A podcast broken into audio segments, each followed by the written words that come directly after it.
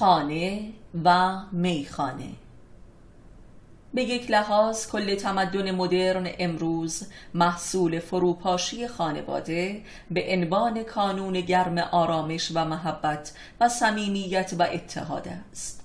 سیر پیدایش و توسعه احزاب کلوبها اتحادیه ها اصناف میخانه ها اشرتکده ها فاحش خانه ها قمار ها و دهها انجمن فرهنگی و ادبی و هنری و سیاسی با سیر تخریب و تباهی خانه و خانواده رابطه ای مستقیم دارد. با یک مقایسه بین کشورهای غربی و شرقی می توان این واقعیت را درک نمود.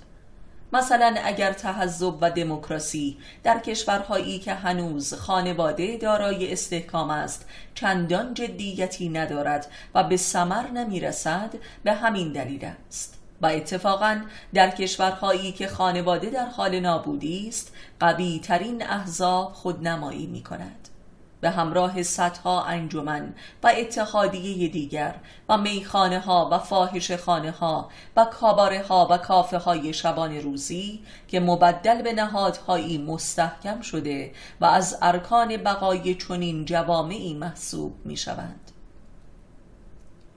در یک کلام لیبرالیزم و دموکراسی با همه فرابرده هایش محصول درجه اول انهدام ازدواج و خانواده می باشد پس طبیعی است که یکی از مسائل اصلی جنگ بین تمدن غرب و جوامع اسلامی بر سر آزادی زنان و دفاع از روسپیگری باشد. روسپیگری و امپریالیزم علت و معلول یکدیگرند. تا زن از خانه بیرون نرود و ضد خانه و ضد شوهر و بچه نشود این نظام پا نمی‌گیرد و مستحکم نمی شود در واقع همه این گروه های اجتماعی به مسابه میخانه هایی هستند که زنان و مردان و کودکان رانده شده از خانه را جذب نموده و تسکین میبخشند و به انواع شیوه ها تقدیرشان می کنند تا درد قربت و بیمحبتی و بیهویتی را التیام بخشند.